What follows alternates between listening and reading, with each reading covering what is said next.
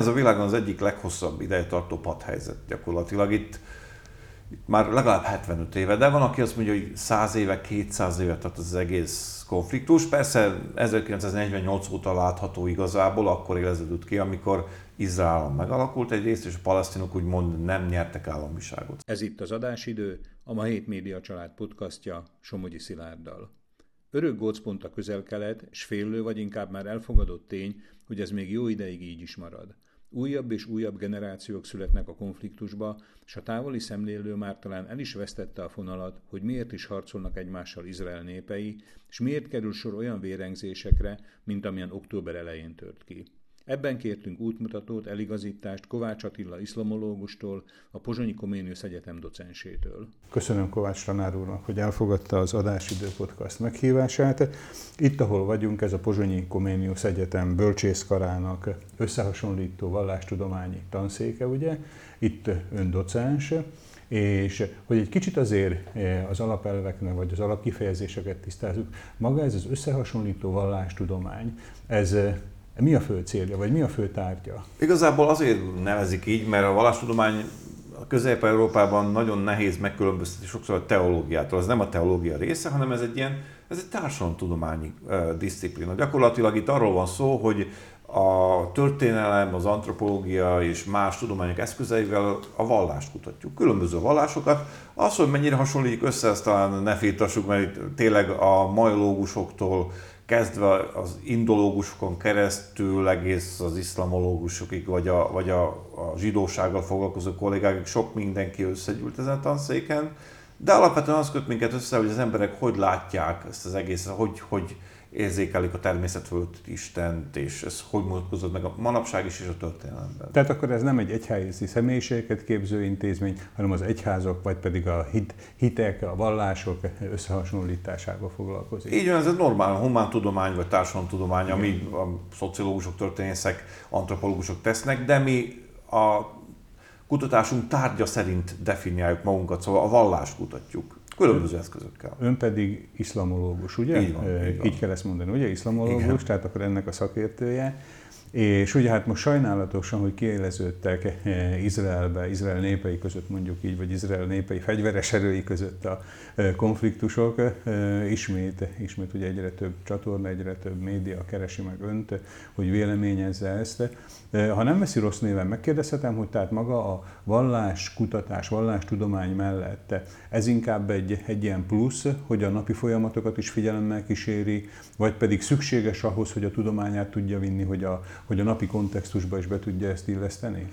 Hát a vallás az része a napi politikának, és igazából ebből szempontból teljes mértékben kapcsolódik. Mindenkinek van nálunk úgymond kutatási terepe, és nekem a terepem az, az Izrael-Palesztina nagy részt, ott végzem a kutatásaimat, és maga a vallás, mint politikai ideológia egyik és a másik oldalon is nagyon komolyan megmutatkozik, hisz Netanyahu miniszterelnök a Bibliára hivatkozik a nyilatkozataikor, és a Hamas is természetesen egyfajta ilyen iszlám ideológiával vértezi föl magát, ami az, a dolog propaganda részét illeti. Szóval ez nagyon is része ennek az egésznek, és másrészt a vallástudomány is olyasmi, hogy ez nem csak a vallással, de a kultúrákkal is foglalkozik, és ez a, ez a térség kultúrájának egy nagyon szerves része, része sajnos ez a konfliktus. Értem.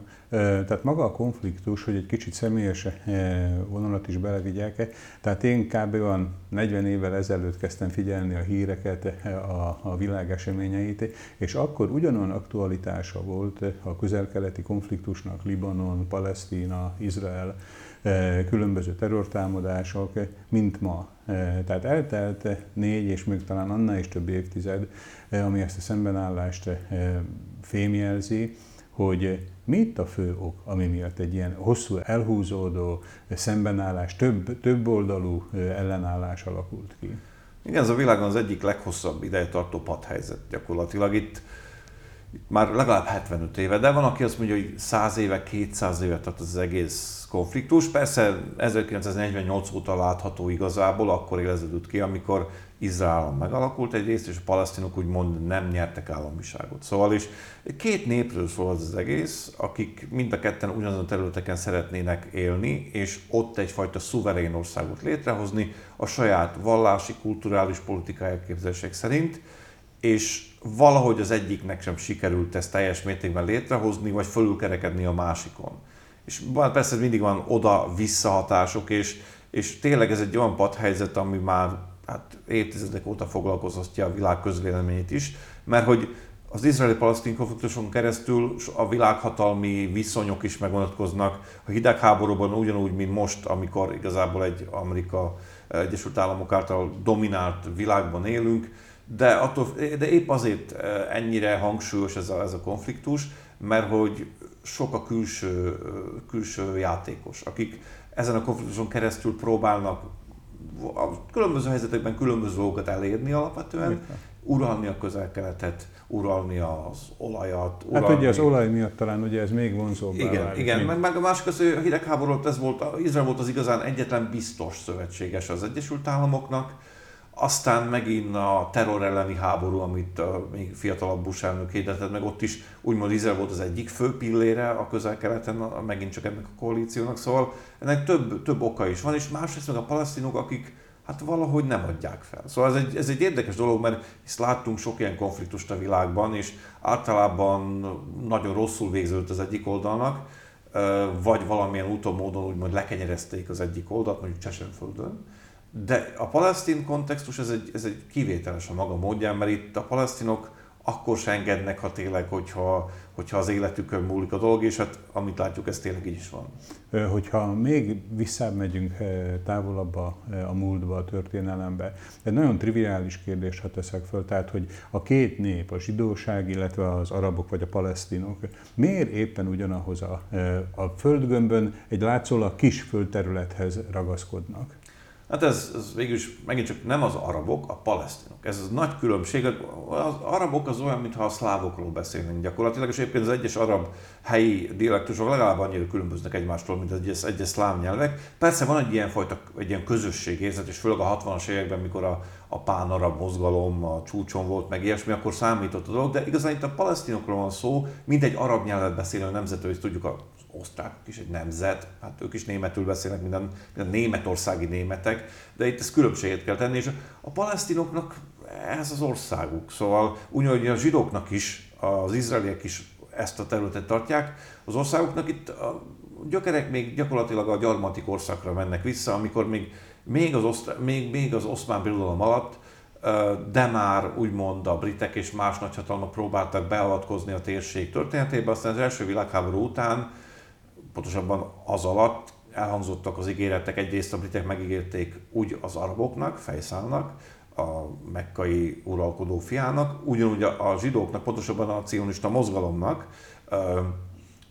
hogy övék lesz ez a terület valamilyen keretekkel belül. Tehát két irányba tettek hasonló Persze, ez, ez nem. Ez, ez a nem, politika része, ez ugye? Nem, a ez nem kivételes, az osz meg is uralkodott, igaz, hogy az, a, az rómaiak találták fel, mint stratégiát, de a britek alkalmazták a legjobban ők mindig is a, a különböző gyarmati területeken például a kisebbségekre támaszkodtak, a többséggel szemben próbálnak kiátszani egymás ellen az ott, ott meghatározó erőket, és ez is, ez, is egy, ez is egy ilyen gyarmati játék volt. Tehát tudjuk, hogyan végződött aztán a végén, mert hogy bár az volt, hogy... Hogyan végződött? Hát úgy a konfliktussal végződött. Itt nincs, nincs, hogy mondja, happy endről beszélni sem lehet, itt ahol végződött az egész, hogy a britek gyakorlatilag ez volt egy, egy, egyik ilyen kedvés helyek, egyik, ahol, ahol el kellett menekülni gyakorlatilag, mert a konfliktus már 47-ben tartott, még korábban is 39-től igazából, már 1900, és, és 48 az, hogy úgymond elvileg ott hagyták a Palesztinát, az már csak egy, ez csak egy menekülés volt.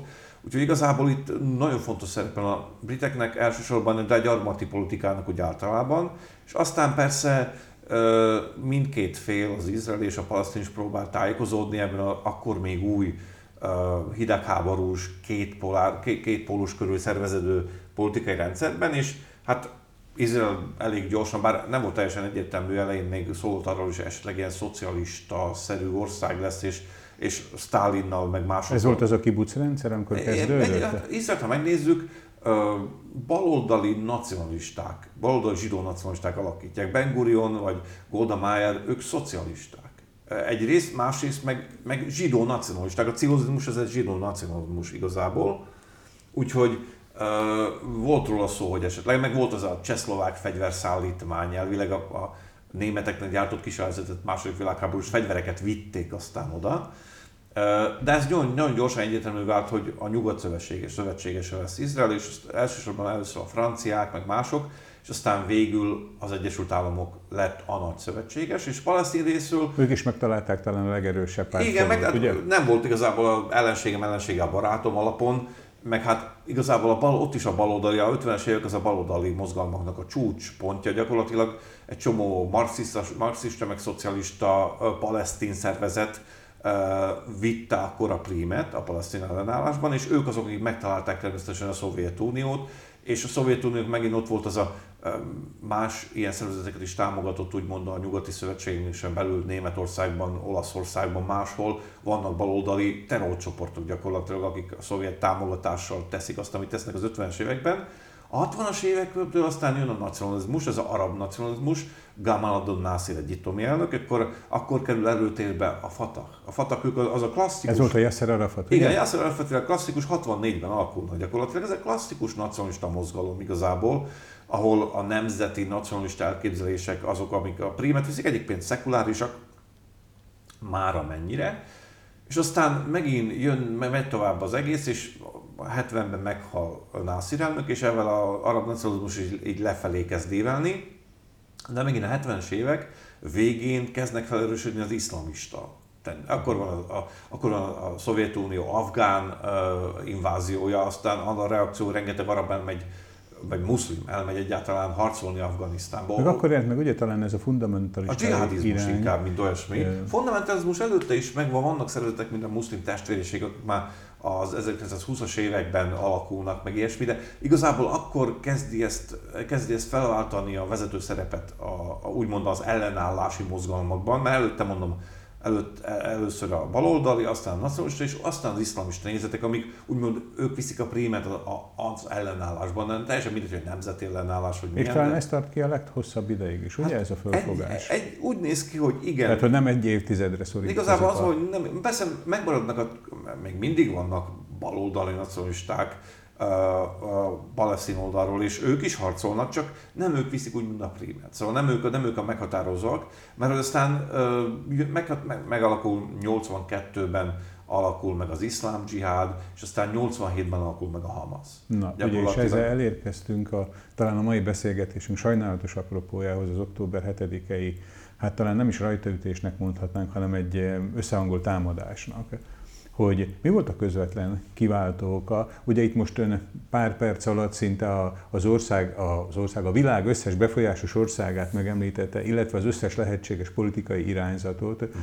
hogyha egy kicsit tisztán próbálunk látni az október 7-i támadást illetően, milyen két erő csapott itt össze? Itt még egy, egy, egy lépésre visszamennék, mert Izraelben is változnak a dolgok, szóval ott is a baloldali szocialista nacionalistáktól elkerül a szélső jobbra a vezetés, az állam vezetése, ugyanúgy nacionalisták, de szélsőjobbos vallási, vallási cionizmusról beszélünk, és ennek eredményeképpen, ez gyakorlatilag utóbbi két évtizednek az eredménye főleg, ennek eredményeképpen megerősödnek a, a zsidó telepesek és a palasztin lakosság közti összecsapások. Sor kerül Gázával kapcsolatban is 2006-tól kezdődően öt háborúra, be, háborúba, háborúra beleértve ezt is, ami most volt, meg beleértve azt a 2006-os háborút is. Szóval gyakorlatilag így gyülemlik a feszültség. Szóval ilyen szép lassan, és néha kitör, mert Gázában voltak persze azért komoly konfliktusok, meg a nyugati parton is 2002-ben, Jeninben vagy máshol. Szóval ez a mostani, ez a október 7-e esemény, ez, ez, ezeknek az eseményeknek, a, ezek, ezekre az összegyűlt eseményekre adott egyfajta választ, ha úgy vesszük, mert, és nem is a utóbbi évtizedekben, utóbbi években, mióta megalakult ez a szélső jobboldali izraeli kormány, a, nagyon megerősödtek mondjuk a Jeruzsálemben az Alaksa mecset elleni fellépés a radikális zsidó telepesek részéről. Ez, hát ez egy 700-800 ezer ember gyakorlatilag. Elmúlt években igazából a radikális zsidó telepeseknek a támadásai megerősödtek a Cisjordániában, és ugyanúgy gyakorlatilag, főleg, a gáz, főleg az Jeruzsálemben lejátszódó események a Alaksa mecsettel kapcsolatban, egy nagyon szimbolikus helyszín, Egyébként az a templom, szóval a zsidóknak és a, és a muszlimoknak is egy nagyon fontos helyszín, és úgymond ezek, ezek a dolgok, ezek így lassacskán gyűltek. Szóval legalábbis a, Hamas szempontjából úgy nézett ki, hogy e- erre valamit kezdeni kell a helyzettel, ez, ez az ideológiai oka.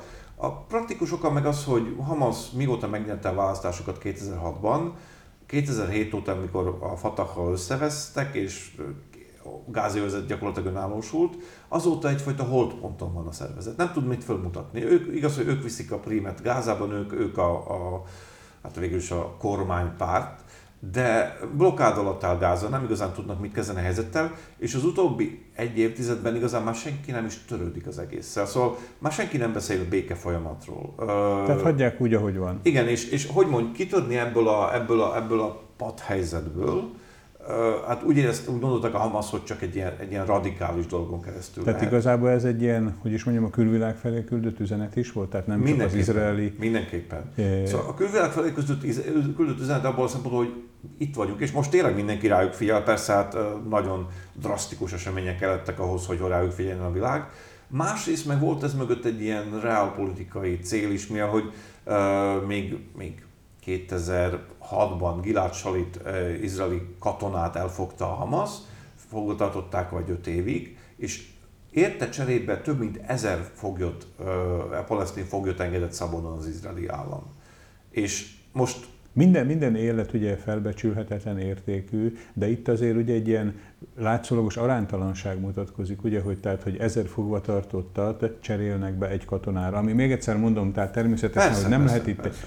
Az élet értékéről, vagy a katonák értékéről beszélni, de hogy minek lehet esetleg ez az eredmény? Nem, ez, ez arról szól. Vagy ez, ez egy gesztus volt? Ez egy gesztus is volt, meg másrészt az, hogy hogy mondjam, mert akkor engedték szabadon Hamas több vezetőjét, akik most ezt, az, ezt, a, ezt a támadást egyébként valószínűleg kitervelték, Yahya Sinwar, meg mások, akik a Hamasnak a gázai vezetői, mert van egyfajta külföldön élő vezetőség, Dubajban, meg, meg, meg Katarban, meg, meg Szíriában. A Hamaszt inkább úgy kell elképzelni, mint egy mint egy ilyen laza mozgalma? Tehát, Igen, a, a, a Hamas az egy mozgalom, aminek van egy politikai és katonai szárnya. Uh-huh. És ezek együtt dolgoznak néha, de nagyon sokszor szinte egymástól függetlenül működnek. Szóval a politikai szárny az egy teljesen más irányvonalat képvisel, de mivel hogy a 2006-os választások után úgymond senki nem állt szóba a Hamasszal, elvesztette azt a befolyását, ami, ami, előtt, ami, amit előtte, ami előtte ott volt igazából, és a katonai szárny került úgymond ők lettek a meghatározóak.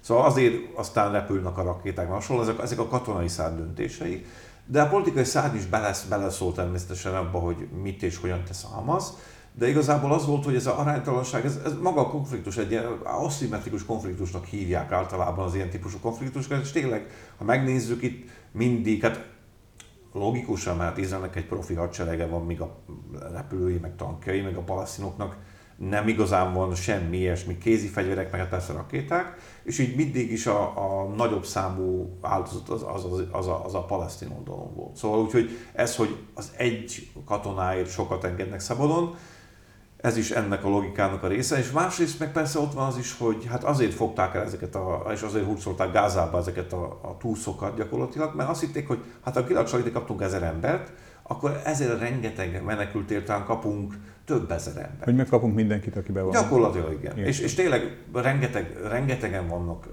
most persze plusz amiket még most lecsuktak, de rengeteg palasztin van Izrael börtönben, és sokan vannak, egyrészt kiskorúak is rengetegen vannak, a másrészt pedig rengetegen vannak úgymond vádemelés nélkül. Úgyhogy igazából ez egy, ez egy, azért, ez egy, nem, egy, nem egy egyszerű helyzet, Nyilván. mert úgymond politikai vádakkal vannak egyesek a börtönben, és főleg ezek nem a, nem a rablókra, meg a, meg a, nem a köztörvényes, nem a köztörvényes bűnösökre gondolt a Hamas, amikor a szabadon engedésről szólt, hanem a politikai aktivistákról. Értem. Szóval Itt most a válaszába elhangzott néhány olyan fogalom, ami szinte napi gyakorlatban hallunk, csak talán nem vagyunk vele teljesen tisztában. Ugye először tetszett említeni a telepesek fogalmát.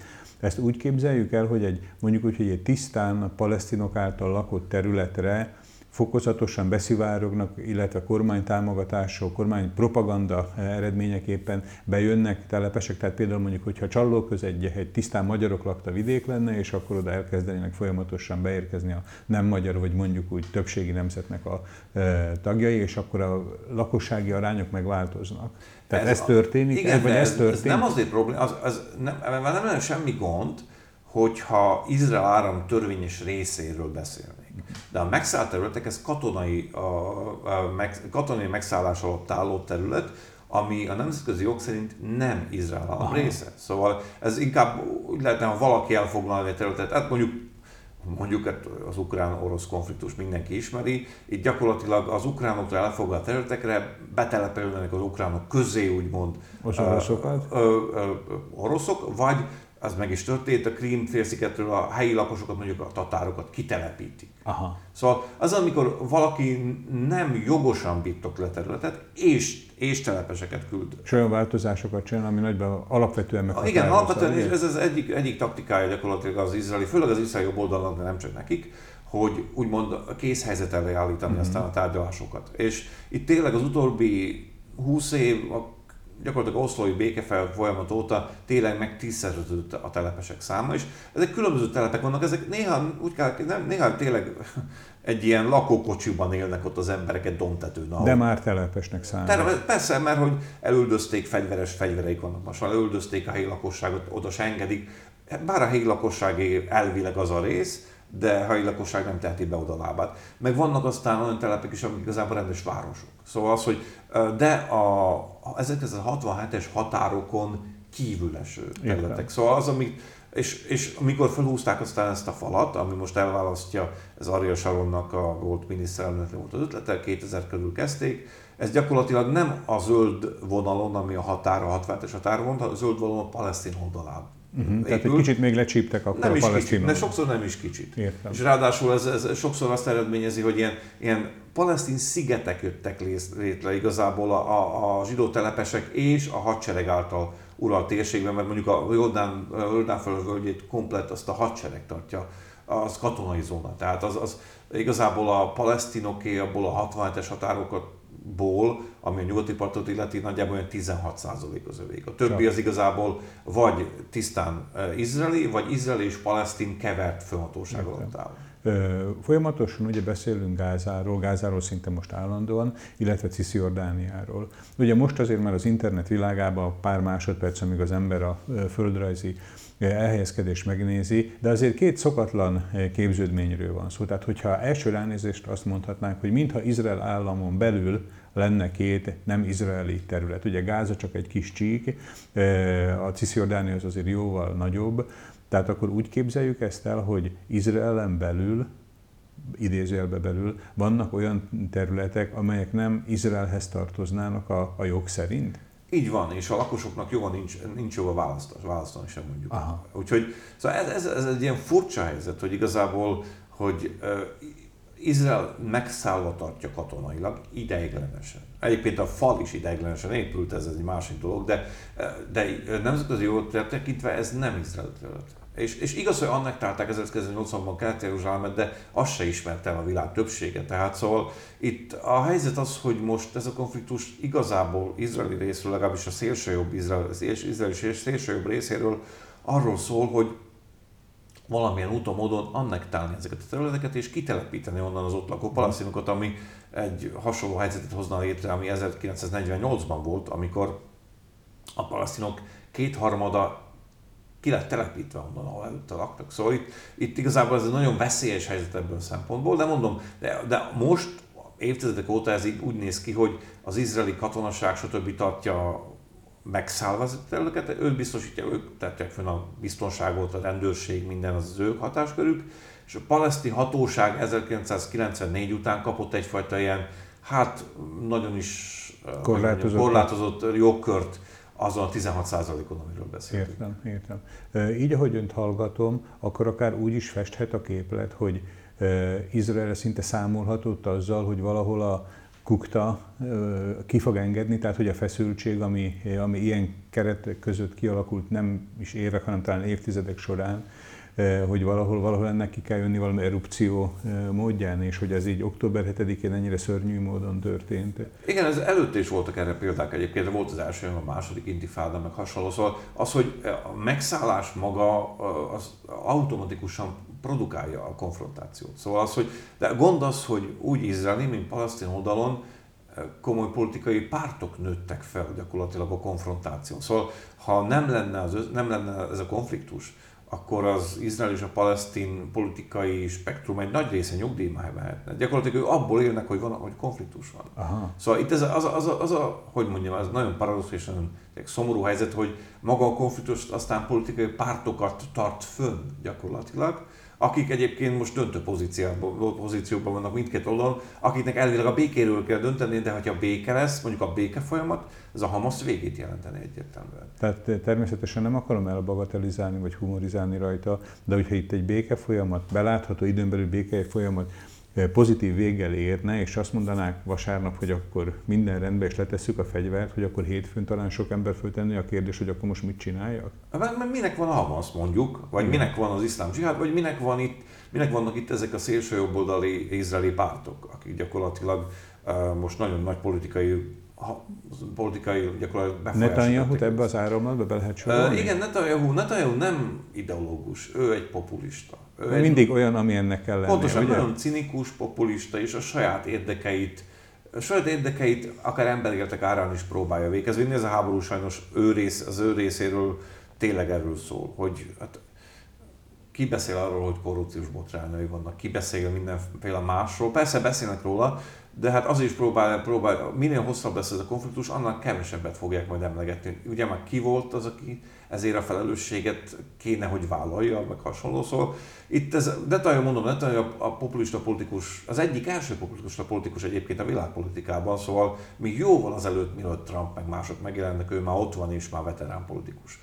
De mondom, de itt főleg a radikálisok vesztenék el. A populizmus az mindig arra megy. Valahol arra, mindig igen, igen. ugye? De itt a radikálisok vesztenék el gyakorlatilag a, a földet a lábuk alul.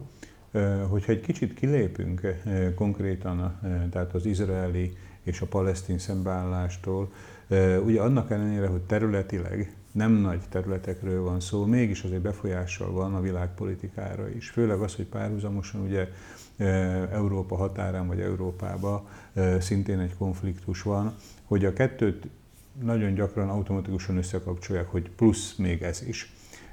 Össze lehet ezt valamiféleképpen kapcsolni, tehát a hatásait illetően? Tehát, hogy ugye ez az ukránok-orosz konfliktus könnyebben érezhető Európai Unió közvetlen támogatása alatt van.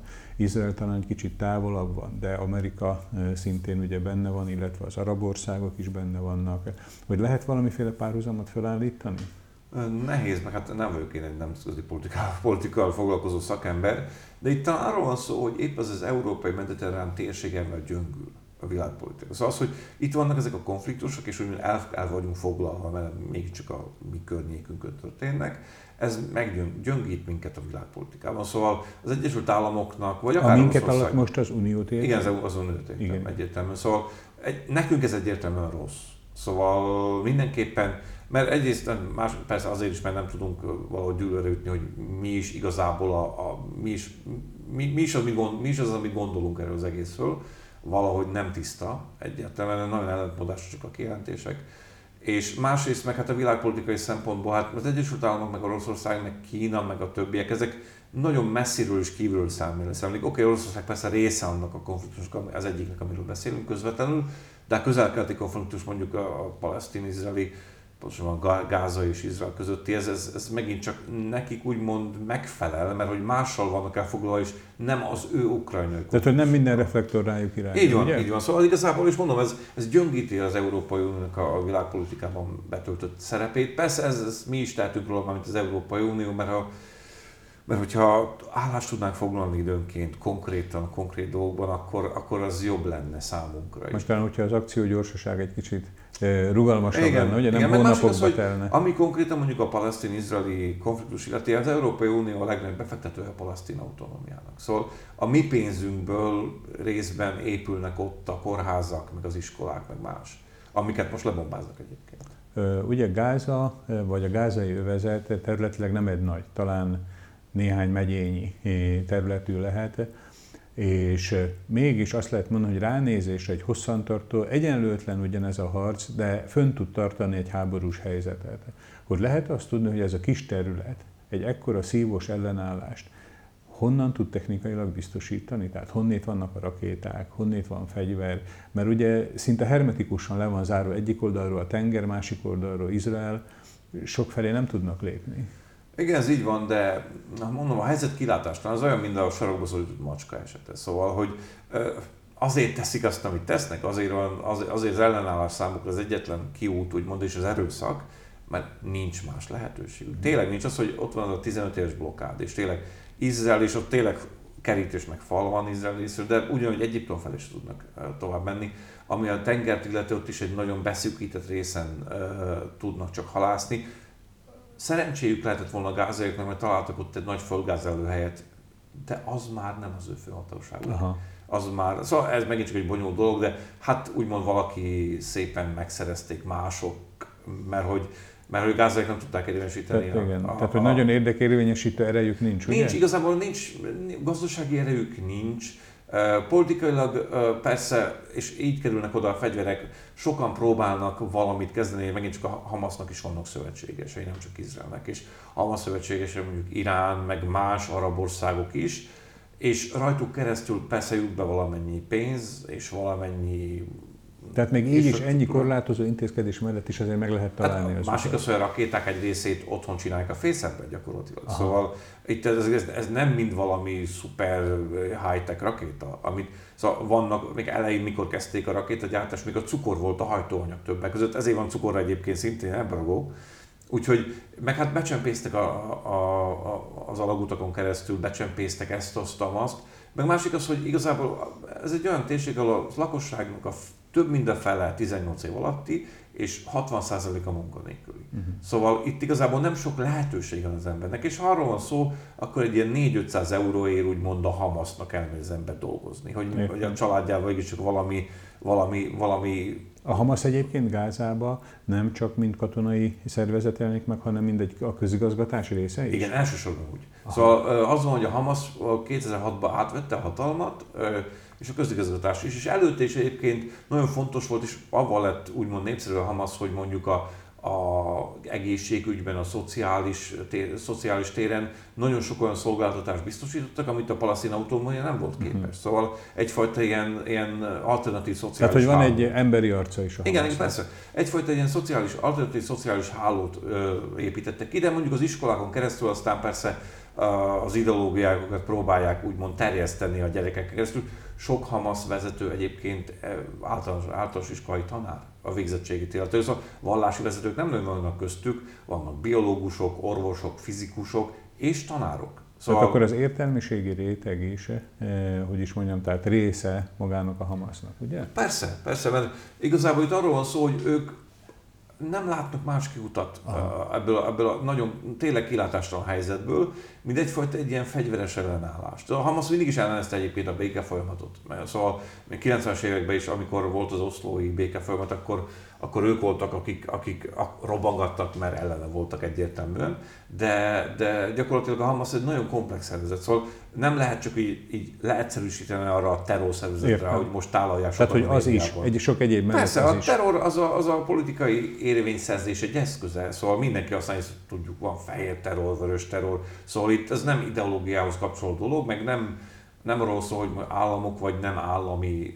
gyakorlatilag erők, sokan alkalmazzák a terrort, megfélemlítés eszköze gyakorlatilag, és mindig arra hivatkoznak a Hamas vezetők, hogy igen, ha lennének repülőik, meg tankjak, akkor ők se robbangatnának, hanem repülővel Konvencionális háborút Igen, akkor repülővel bombáznák az izraelieket, szóval nem lenne jobb ez eredmény egyébként, de itt, itt tényleg ez, ez az aszimmetrikus háború. Értem, értem. Nem valószínű, hogy ugye egy pozsonyi tanári irodából lehet a jövőt megmondani, de azért annak alapján, amivel most itt a műsorunk hallgatóit megismertette tanár úr, neked, hogy is mondjam, nem csak horizontális, hanem vertikális módon is ugye nagy áttekintése van, hogy, hogyha mégis azért vállalkozik arra, hogy a közeljövőbe valamiféle kis körvonalakat rajzoljon, mi várható? Hát több, hogy mondjam, több forgatókönyv lehetséges. Az egyik az, amiről már beszéltem, hogy, és ez egyébként az izraeli szélsőjobb szolgató forgatókönyv az, hogy, hogy a Gázából úgymond valahogy a sínai félszigetre kiűzni a lakosságot. És ha már ezt megtették, utána már nincs megállás a nyugati parton is van hasonló, hasonló tehát lényegében, hogy átadni Egyiptomnak a lakosságot? Hát, hát, igen, de egyiptomiek nagyon nem akarják ezt egyrészt. Másrészt meg ez tényleg, tényleg etnikai tisztogatás. Szóval ez, ez, ez, ez, komoly, ez, nagy, ez nagyon komoly nemzetközi politikai úgymond következményeket vonna maga után, úgyhogy ez nem valószínű. Meg óriási precedens lenne ez, ugye? Tehát hát, más igazából megtörtént ez ma máshol. Szóval sajnos ez, ez sokszor megtörtént. Szíriában, akár Csecsenföldön, máshol is erre vannak sajnos példák. Például a lakosság egy részét, úgymond a nem lojálisokat, úgymond kitelepítik, és ez, ez, ez, szóval tényleg ez egy nagyon radikális lehetőség. Másik lehetőség az, hogy egyfajta köztes megoldás, hogy hát se nem visszaadni a Hamasznak, se nem kitelepíteni, hanem mondjuk létrehozni egy ilyen biztonsági övezetet a Hamas, a, a, a gázövezet északi, északi részén, meg hasonló, és akkor utána valahogy ezt az egészet katonai kontroll alatt tartani, de ez megint csak ugyanezt megpróbálták az izraeliek Libanonban is, nagyon nem vált be. Másik az, hogy ha még ki is telepítenek a palesztinokat a, a sínai félszigete, onnan ugyanúgy rakétákat lövöldöznének Izraelben. Szóval igazából... Tehát csak a távolság változna. Igen, csak a távolság változó, és most már jobb rakétáik vannak, tehát most már messzebbre is el lehet lőni egyrészt. És aztán van az, az, ami sajnos szerintem a legvalószínűbb az, hogy visszatérünk meg ebbe a, ebbe a köztes, ilyen mocsárszerű helyzet, hogy igen, hát majd nem, talán, talán majd a nem, a, nem a Hamas lesz, ami a gázövetet uralja, de odaadjuk mondjuk a palesztin autonómiának, akik, akik egyébként nagyon hallgatnak és nagyon semmivel nem akarnak semmit, szóval semmit nem akarnak tenni, tehát és, talán a túlélésre játszanak, És ugye, akkor, igen, túlélésre játszanak, és majd ők megkapják, és majd mindig aztán az ő felelősségük lesz, ami ott történik, de, de gyakorlatilag azt jelenti, hogy nem változna semmi, az izraeli megszállás megmaradna, a palesztinok ugyanúgy, a palesztinok ugyanabban a helyzetben maradnának, amik voltak, szóval ugyanúgy megint csak ez újabb, újabb ö, ö, gyakorlatilag újabb támadásokat és más erőszakos cselekményeket generál, generálna az egész. Persze sokan beszélnek itt arról, hogy majd lesz külön palesztin állam, de ennek a realitás talán legkevesebb ezek közül a, a, a tényleg a tervek közül, amik, amiket elmondtam, hisz hogyan? Szóval már, már földrajzilag sem megoldható. Már, Tehát ugye itt van a két egymástól távol eső rész, Cisziordánia és Ez nem is kettő, van, van Gáza, és vannak ezek a kis szigetek Cisziordániában, mert gyakorlatilag... Tehát a, már nem is az egész Cisziordániáról messze nem, messze nem. Így gyakorlatilag Hebron egy része és környéke, Nablus egy része és környéke, Ramallah egy része és környéke, Jerikó mind egy ilyen kis sziget a, a, a, a nagy a Jordán völgyében. És ezeknek még igazából még, még, össz, még összekötő utak sincsenek rendesen meg. Még ez sincs megoldva, és ezekből országot létrehozni, ez lehetetlen, hisz hogy működne az egész. Szóval igazából ott azt persze meg lehetne oldani, hogy mondjuk a zsidó telepeseket kitelepítenék a, a nyugati partról, de mikor 2005-ben Saron kitelepítette Gázából az ottani, ottani izrael telepeseket, mert abból hatalmas nagy botrányok voltak, és ez nagyon kicsi, ez egy nagyon kicsi közösség volt, és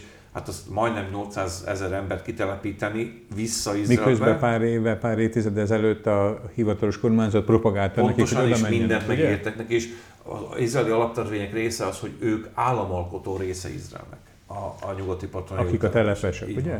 Úgyhogy, szóval, eh, hogy mondjam, itt sokféle, sokféle forgatókönyv úgymond eh, lehetséges, de de igazából egyik se oldaná meg definitív ezt a helyzetet, mert hogy egyik se számol avval, avval, ami fontos lenne, az az igazi béke folyamat. Szóval az, hogy itt csak tárgyalóasztalok mellett lehet megoldani ezt az egészet. Ha már ha fegyverekkel meg lehetett oldani, már régen megoldották volna igazából.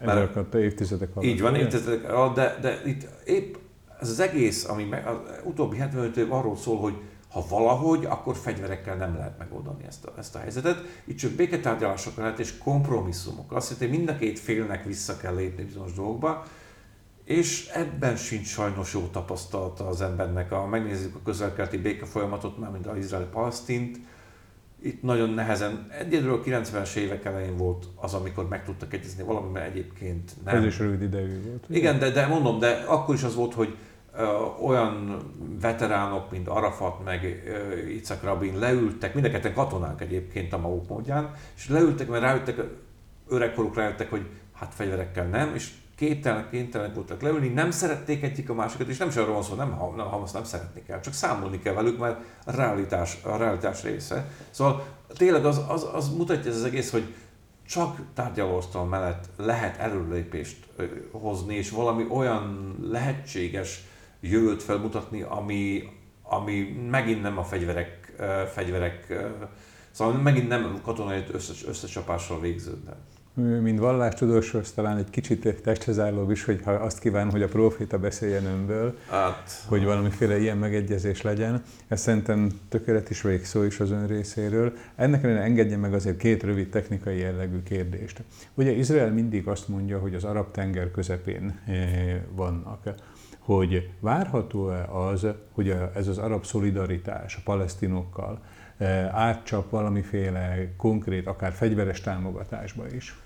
Nem hinném. Épp az, hogy az arabok, eddig az összes többi arab ország mindig kihasználták és elárulták a palesztinokat, hogyha arról van szó, mert megígérni megígértek akármit, de nem tettek szinte semmit, és az izraeli-arab háborúk folyamán is épp az, az arab, arab országok közti széthúzás volt az, ami a legnagyobb szövetséges volt Izraelnek egyébként. Értem. Szóval az, hogy mondjuk az első háború alatt is itt az irakiak nem voltak hajlandók elfogadni a jordánoktól semmilyen parancsot, meg hasonló, szóval, és a mai napig sajnos ez nem változott. Szóval minden arab ország saját maga érdekeit néz, és a palesztinok mindig áldozatául esnek ennek sajnos. A másik kérdésem pedig ugye említettük, hogy ön e, elsősorban tanár, most is itt be az ön munkahelyén találkozunk, hogy az ön diákjai részéről e, megnyilvánul-e valamiféle fokozott érdeklődés a tematikát illetően? Tanítok mondjuk a vallás, vallásokkal az izraeli-palesztin konfliktusban, meg Jeruzsálemről, vagy Jeruzsálemről van egy nagy kétszemeszteres órám, hát sokkal kevesebben járnak, mint szeretném persze, és ugyanezeket tanítom egyébként a Brunei Egyetemen is, és ott sokkal nagyobb az érdeklődés furcsa módon. Ez egy most egy nagyon népszerű probléma, hogy mindenki nyilatkozik róla, mindenki valamilyen egyik vagy a másik oldalra állnak, stb. De igazából nem akarnak az emberek erről megtudni. Szinte semmit erről nem akarnak megtudni, mert a, tények csak zavarnák azt, hogy elkötelezzék magukat az egyik vagy a másik oldalon, mert a tények azok, azok nem egyértelmű. Az, ha minden, nem, ez, nem, ez nem az helyzet, hogy minden mindennel összehang, össze, összhangban áll. Itt tele van belső ellentmondásokkal. Itt nem, mikor megmondom, meg azt mondom a diákomnak, hogy, diákomnak, hogy itt nem palesztin és izraeli oldal van, de a palesztinok és izraelek között is van sokféle, sokféle ideológia, meg, meg, meg helyzet. Ráadásul vannak olyan civil szervezetek, amik izraeli palesztinok, izraeli palesztinok közösen mondjuk a béke folyamat mellett állnak ki. Szóval igazából összezavarja az embereket, hogyha megtudnak erről. Ez egy bonyolult helyzet persze, és jobb úgymond naívan hinni az egyik vagy a másik fél igazságában, mint hogy aztán belebonyolódni ezekbe a kapcsolatokba. Persze a valóság az mindig ilyen, a valóság az mindig ellentmondásokkal Soha nem fekete-fehér, Csak ugye? a fikció az, ahol nincsenek belső ellentmondások, és mindig mondom diáknak szintén, hogy ha valahol valami abszolút összhangban van minden mindennel, és minden mindennel e, gyakorlatilag teljesen egy hullámoszon perdül, az biztos, hogy az biztos, hogy a fikció, és nem a valóság. Értem. Hát én azért bízok benne, hogy ez a mai beszélgetésünk hozzájárul ahhoz, hogy akár árnyaltabban tudják megközelíteni ezt a problémát az emberek, és aztán ugye mindenki a saját álláspontját, saját véleményét sok-sok ilyen beszélgetés meghallgatása, vagy ehhez hasonló beszélgetés meghallgatása után tudja pontosítani. Én mindenképpen köszönöm Kovács Attila tanár úrnak, a Pozsonyi Comenius Egyetem bölcsészkarának összehasonlító vallástudományi tanszéke docensének, hogy az adásidő hallgatói rendelkezésre állt. Én bízom benne, hogy nem kell ugyanebbe a témába önt közelővőbe keresni, de attól tartok, hogy ez nem, nem így fog történni, ahogy a szavait értékelem, úgyhogy inkább bizalommal próbálunk tekinteni arra a területre, aminek ön a szakértője. Hát köszönöm, én is remélem, de sajnos a valószínűbb az, hogy itt, itt ez folytatódik, és, és ki tudja meddig. Értem, tehát hogy még az időben se lehet ezt azt mondani, hogy ez egy rövid lábú valami lesz. Nem, egyértelműen nem. Sajnos nem. Ne legyen igaza, mi mindenképpen követni fogjuk a témát, és talán alkalmattán ismét a tanárulat is megkeressük. Köszönöm szépen, és köszönöm a hallgatók figyelmét is. Én köszönöm a meghívást.